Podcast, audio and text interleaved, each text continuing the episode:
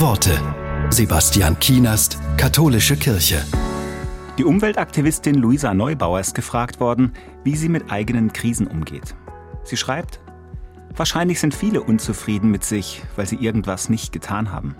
Sport machen, gesund essen, im Homeoffice durchballern. Nix hat geklappt. Die Krisen zeigen keine Nachsicht. Daher müssen gerade wir die allerliebevollsten gegenüber uns selbst sein.